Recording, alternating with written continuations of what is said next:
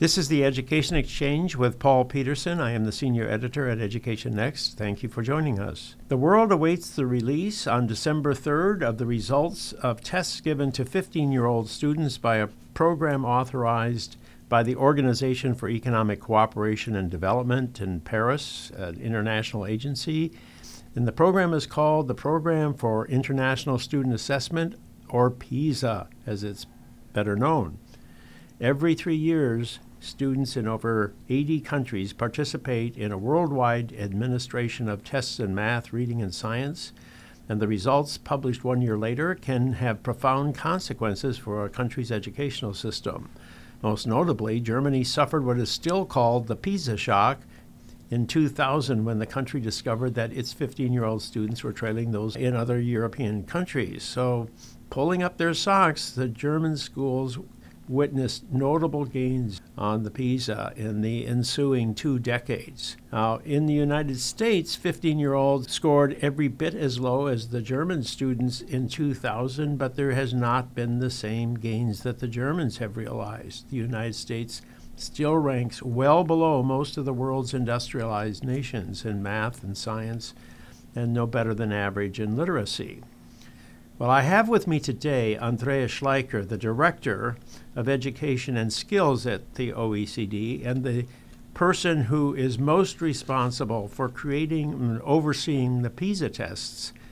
And he's probably had the most profound impact on global education of any single public official. To honor his achievement, the University of Heidelberg named him an honorary professor in 2006, and Professor Schleicher, if I may call you that, it is a privilege to have you with me on the Education Exchange today. First, I'd like to ask you how the United States performed on the PISA tests, but I can't do that because they're not coming out until December 3rd, and I know that you have an obligation not to reveal that fact. So I'm going to only talk with you about the PISA tests up through 2015 because that's now information that's generally available. So let me begin with a global question, one that's widely debated in the United States, and that is, what's more important for student achievement? Is it the family background, or is it the quality of the school that the child attends?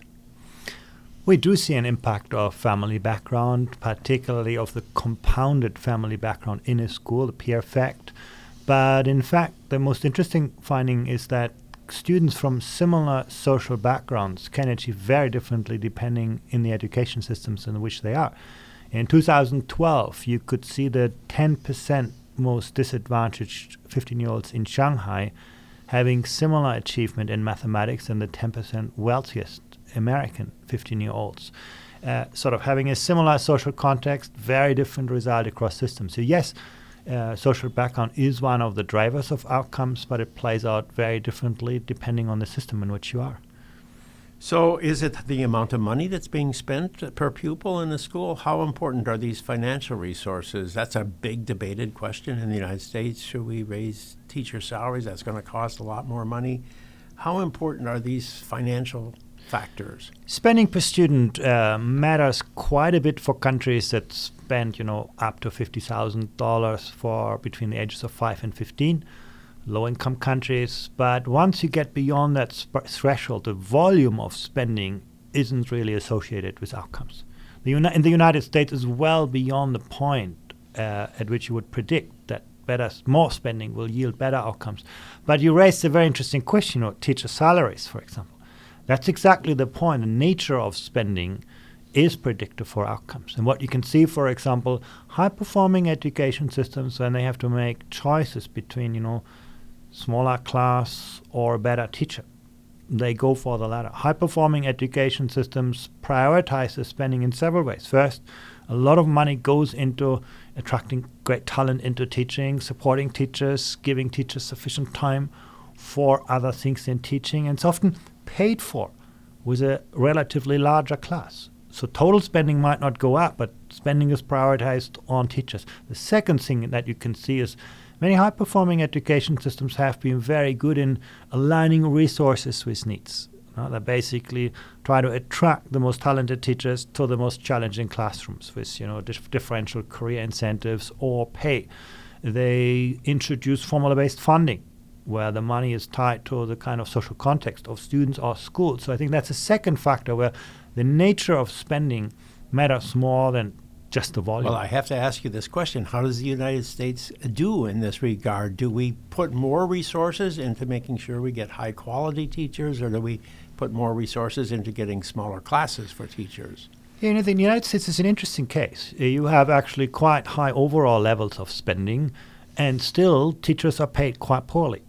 The relatively small classes have actually been very costly in terms of not freeing up money for attractive teacher salaries, and equally important, American teachers don't have nearly as much time for doing other important things than teaching in the classroom than you would find in other countries. Well, what could be more important than a teacher being in the classroom with the students? Isn't that what we expect of our teachers, is to be at work engaged with students? Absolutely. I think that's a very important part, but you would also want your teachers to learn for, the next class, the next job, the next set of skills. So to have teachers who are engaged in professional practice, teachers who have time and resources to observe other teachers teaching is something that we find very important. So I think it's a matter of balance, and many high-performing education systems would give their teachers more time to work with students outside the kind of classroom context. In Finland, as a teacher, you devote about 30% of instruction time outside the classroom setting. So you configure your students to, foster talents and counter disadvantage. So there's a lot more flexibility in the system. And teachers also spend more in professional learning communities. They work more to become effective designers of instructional policies, not just delivery of that. There's an open debate. Like in the United States, as a teacher you teach, then you have a social worker and a school psychologist. If you're in a Japanese classroom, you're all of this together, and it would be seen as important that teachers are there to take care of students, whatever their needs are, rather than just playing a little function. That's also what keeps teaching intellectually attractive. One of the things I would say about teaching in America, it's financially not very attractive, but even less intellectually. And I think making teaching intellectually more attractive is a big driver of who becomes a teacher and how those people progress in their careers. So you would keep as many teachers as now are in the teaching profession in the United States, but you would give them larger classes and more free time to think about what they're doing and to learn from their colleagues. Well, what I can say is that is what most high-performing education systems, that's the choice that they would make.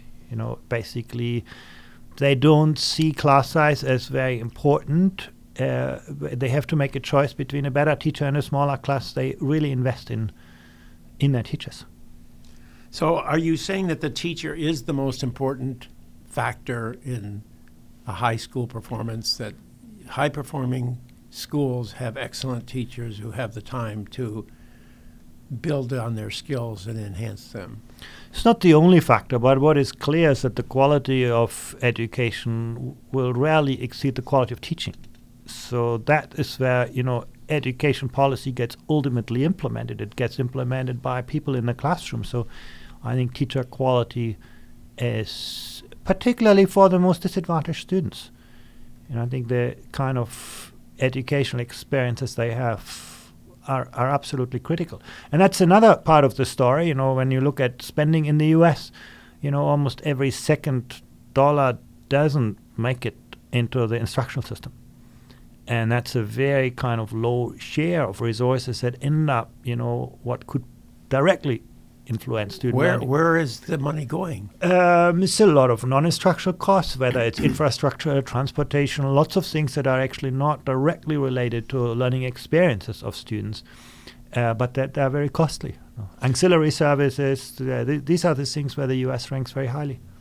But other countries will put a higher share of their resources into the teaching force in one way or another. Yeah. Now, How about the disadvantaged population in the United States? As compared to other countries, are more resources being put? We have a compensatory education program by the U.S. government. We have a lot of talk at the state level that they want to concentrate the resources on the needy. How well does the United States compare to other countries in that respect? Well, I think still the United States is one of the few OECD systems where educational resources are still regressive. That is, you come from a privileged neighborhood, you're more likely not necessarily to get more teachers, but certainly the better qualified teachers. There's a very clear pattern that we can see from the PISA data that the least qualified teachers often teach the students with the greatest needs. And I think that's neither equitable nor very productive. You know, if you think about it, if you come from a wealthy background, you probably have many open doors in life, and teachers don't matter, you know, that much. If you come from a disadvantaged background, you have just one card to play, and that is, you know, a great teacher and a great school. And that's, again, I think the U.S. could do better to align its resources with the needs of children. And as I said, you know, most countries, and that's perhaps the biggest development over the last 15 years, the move towards formula-based funding, rather than, you know, spreading out money equally or regressively, a deliberate kind of idea of how do we allocate resources to schools.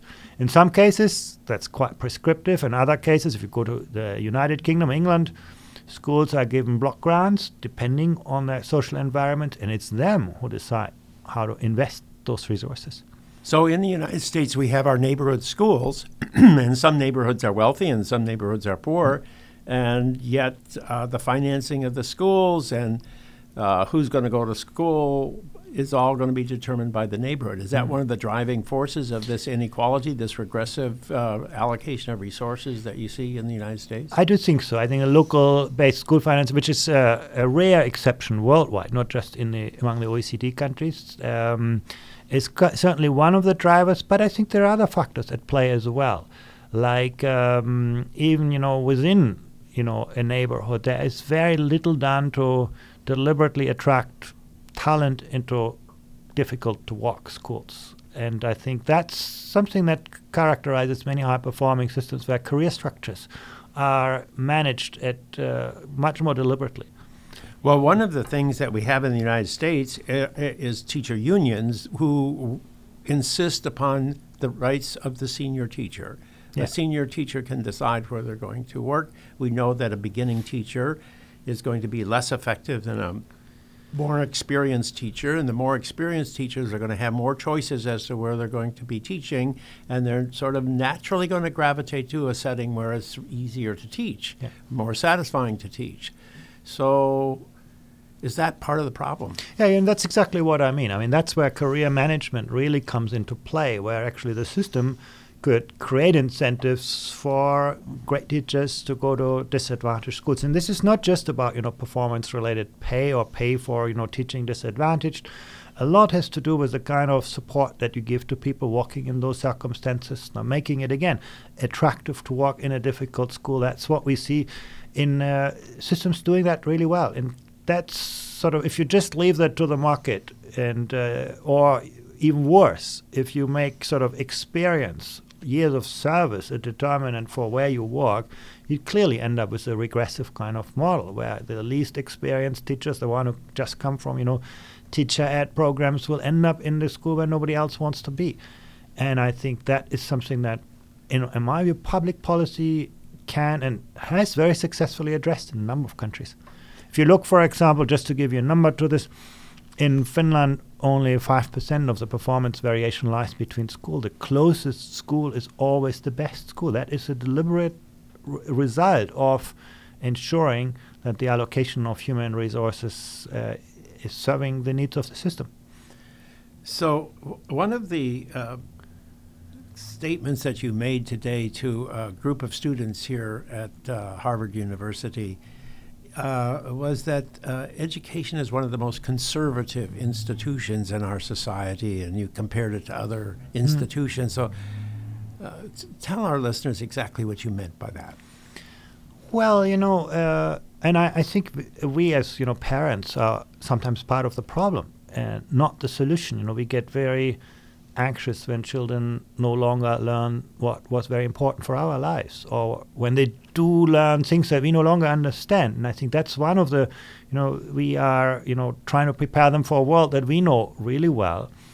When things have changed, teachers are sometimes teaching more like they were taught than how they were taught to teach, and modern kind of pedagogy. And for public policy, I think it's also clearly visible. I have seen ministers of education losing their job because something small going wrong, but you never win, because if you do even the best things, you're going to see, your successor is going to see the fruit of this. So I think that makes it really hard. But I think the social conservatism is, I think, the biggest risk, that we judge the education of tomorrow. We are so much better to educate children for our past than for their future. And I think that's something which is very different if you go into the medical field. We all want to be treated with the latest kind of technologies and by the most up-to-date surgeons. For teachers, it's very hard. They are being told, teach for the future, and then everything else is telling them teach for the past, including our exam systems. Now, the kind of assessment regimes, accountability structures often prioritize reliability over relevance, or efficiency over validity. And I think, again, that's a conservative force that holds system back.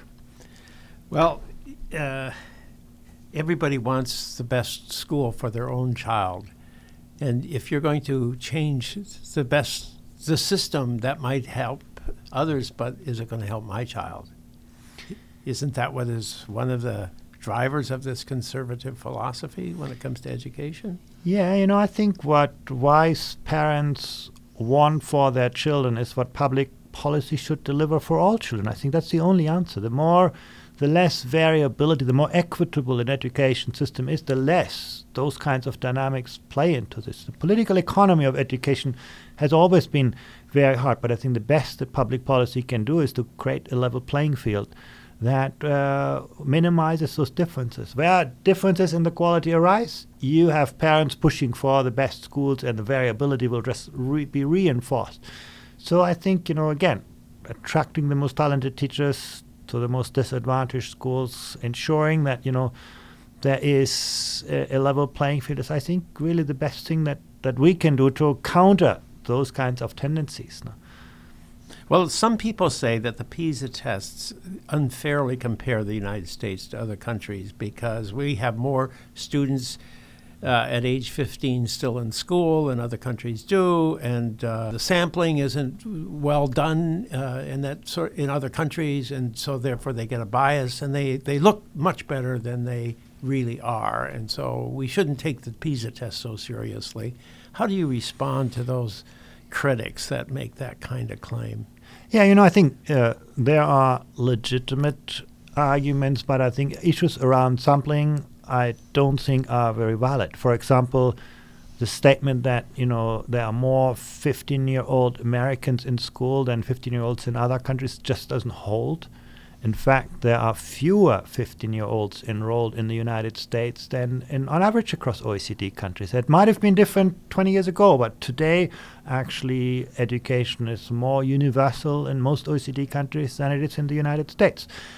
Some people say, well, there's more child poverty in the United States. Even that, once you put this on an absolute metric, the United States is one of the wealthiest, one of the richest countries with the kind of most educated parents. It actually has all the ingredients in terms of social and economic background for successful educational outcomes. Most of those arguments don't hold. The issue about sampling, the PISA surveys are done with a very rigorous sampling methodology, actually done by an American company, Westat here, very, very good at that. I think we can ensure that the results are metrically comparable.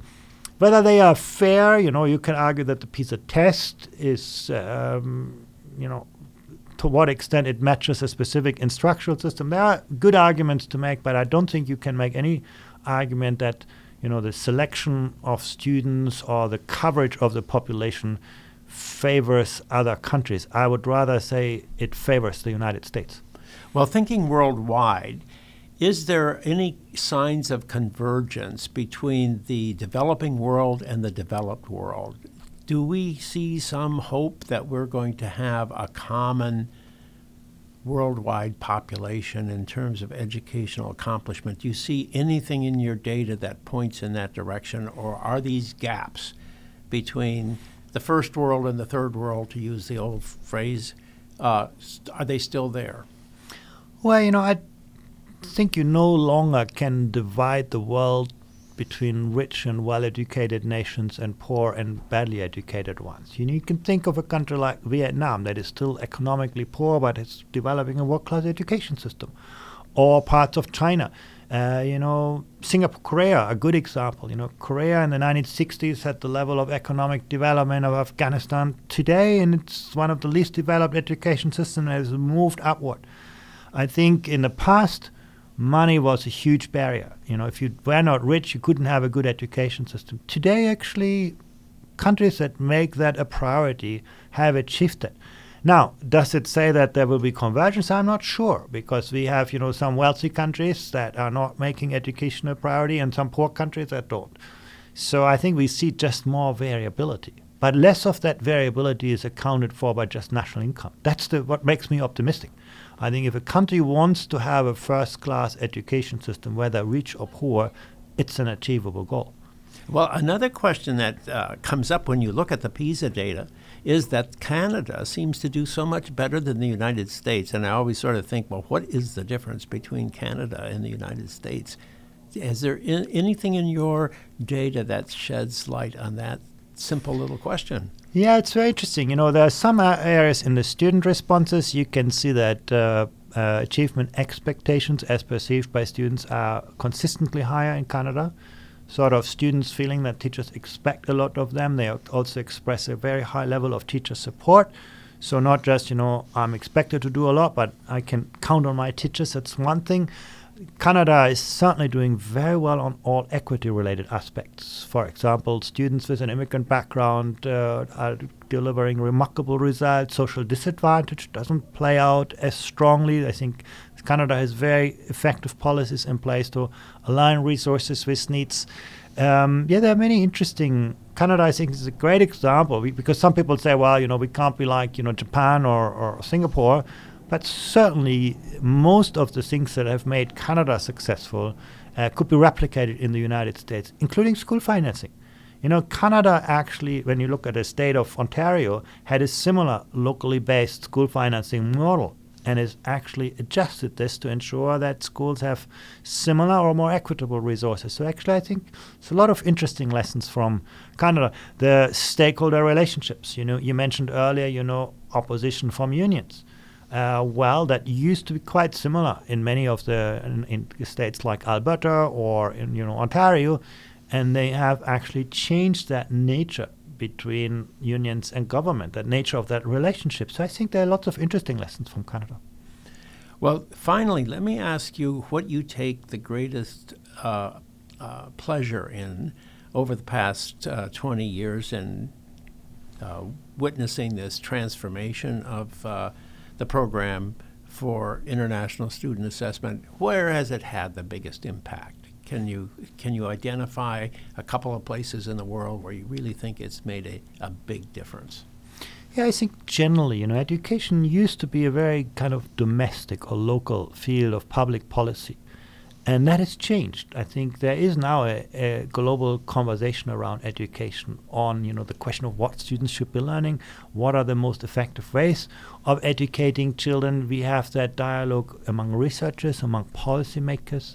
That is really something that encourages me a lot, because in other places we take that for granted. You know, if you would, you know, invent something new in the medical field, the world will know about it tomorrow, and people will, you know, benefit from this. In education, many of the good practices rest in four walls of a classroom.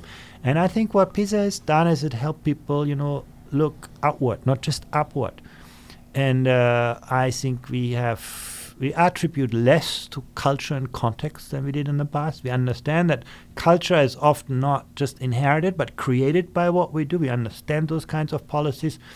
And I think we have a very, very different conversation. Whether we learn the right things, that's still an open question. But at least we have now a much better way to compare, contrast, and see what's possible in education now. Well, I've been speaking with Andreas Schleicher, Director of Education and Skills for the Organization for Economic Cooperation and Development located in Paris. The organization is responsible for the PISA tests that are to be released on December 3rd in 2019, just a couple, 3 weeks from today when we're having this conversation. So thank you, Mr. Schleicher, for joining me on the Education Exchange. Thank you, Paul, for hosting. I am Paul Peterson. This is the Education Exchange. Please join me for a new Education Exchange podcast released on the Education Next website every Monday at noon Eastern Time.